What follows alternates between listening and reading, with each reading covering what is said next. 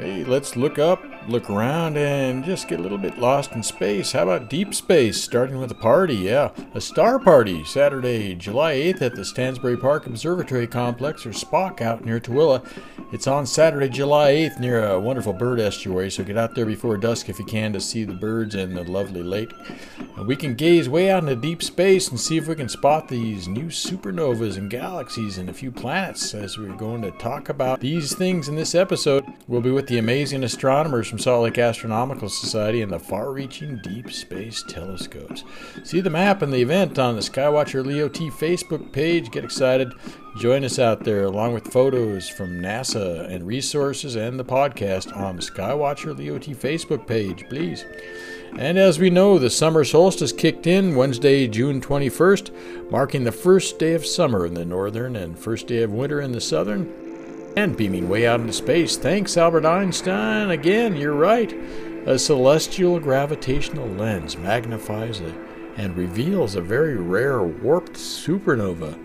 What happens is the gravity of a distant galaxy warps space and magnifies the light of a faraway supernova, revealing details about stellar explosions as well as an unseen population of galaxies. The discovery is the tip of the iceberg for gravitationally magnified deep space and a very rare discovery. I hope I can tell you a little more about it later. And let's stay way out in deep space. Why not? As another amazing discovery, the Hubble telescope has reeled in a star spawning cosmic jellyfish. It was, well, it looks like a jellyfish anyway. It was spotted by Caltech's Zwicky Transient Facility at Palomar Observatory in California. The celestial sea creature's tendrils formed when it interacted with surrounding superheated gas and is actually known as the jellyfish galaxy. It's around 700 million light years from Earth. Now, now this spiral galaxy is angled toward Earth and Hubble so that it it's face on in relation to our planet, allowing it to be seen in stunning detail of some great photos. Fittingly, the constellation is in Aquarius, the water bearer. It's many cultures, one sky, and, and one earth sometimes. Juneteenth marks the end of slavery in the United States and is observed every June 19th, celebrated on the anniversary of the order proclaiming freedom for enslaved people in Texas on June 1865, of course, the 19th.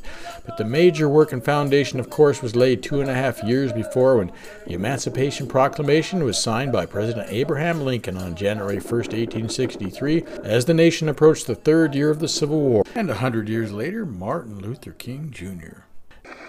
Five score years ago,